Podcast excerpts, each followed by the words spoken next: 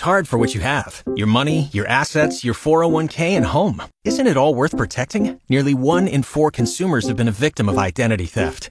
Lifelock Ultimate Plus helps protect your finances with up to $3 million in reimbursement.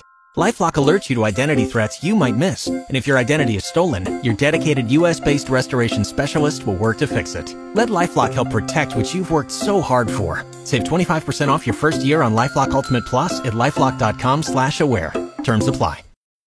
This is your I'm Jeff Motz, KFOR News. Good afternoon in Lincoln. It's 77 degrees. A suspected drunk driver is being treated for non-life threatening injuries after he fled a traffic stop and later crashed into another vehicle late Monday evening in North Lincoln. Police Lieutenant John Armstrong tells KFOR News a 30-year-old man driving the minivan fled the attempted traffic stop at 27th and Superior until he ran a red light at 27th and Y and hit an eastbound SUV. And we are uh, conducting a uh, DUI investigation as we believe alcohol uh, was a factor in this accident as well. The driver of the SUV was treated at the scene for his injuries. The investigation is ongoing.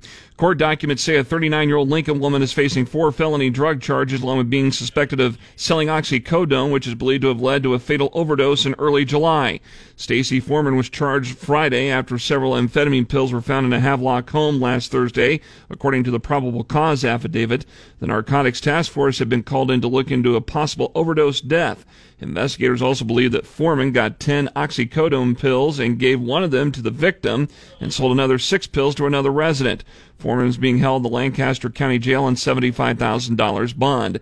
Be responsible and keep everyone safe or Brakes is a teen defensive driving training program that helps provide teens and parents helpful tips to be safe and skillful behind the wheel. Brakes will make a stop at the Lincoln Airport coming up August 12th and 13th. Jeff Perlman is the Brakes Public Relations Director and tells KFOR News teens need to bring a parent along with their learner's permit or driver's license. Go to www.putonthebrakes, and that's brakes like in your car. So put Q-T-O-N-T-H-E-B-R-A-K-E-S dot org. Um, it, it is offered for free. It requires a $99 deposit. That is refundable. The deposit is strictly to hold the spot, so people don't just make reservations and not show up. Details on how to register are up at KFORnow.com in the Lincoln News section.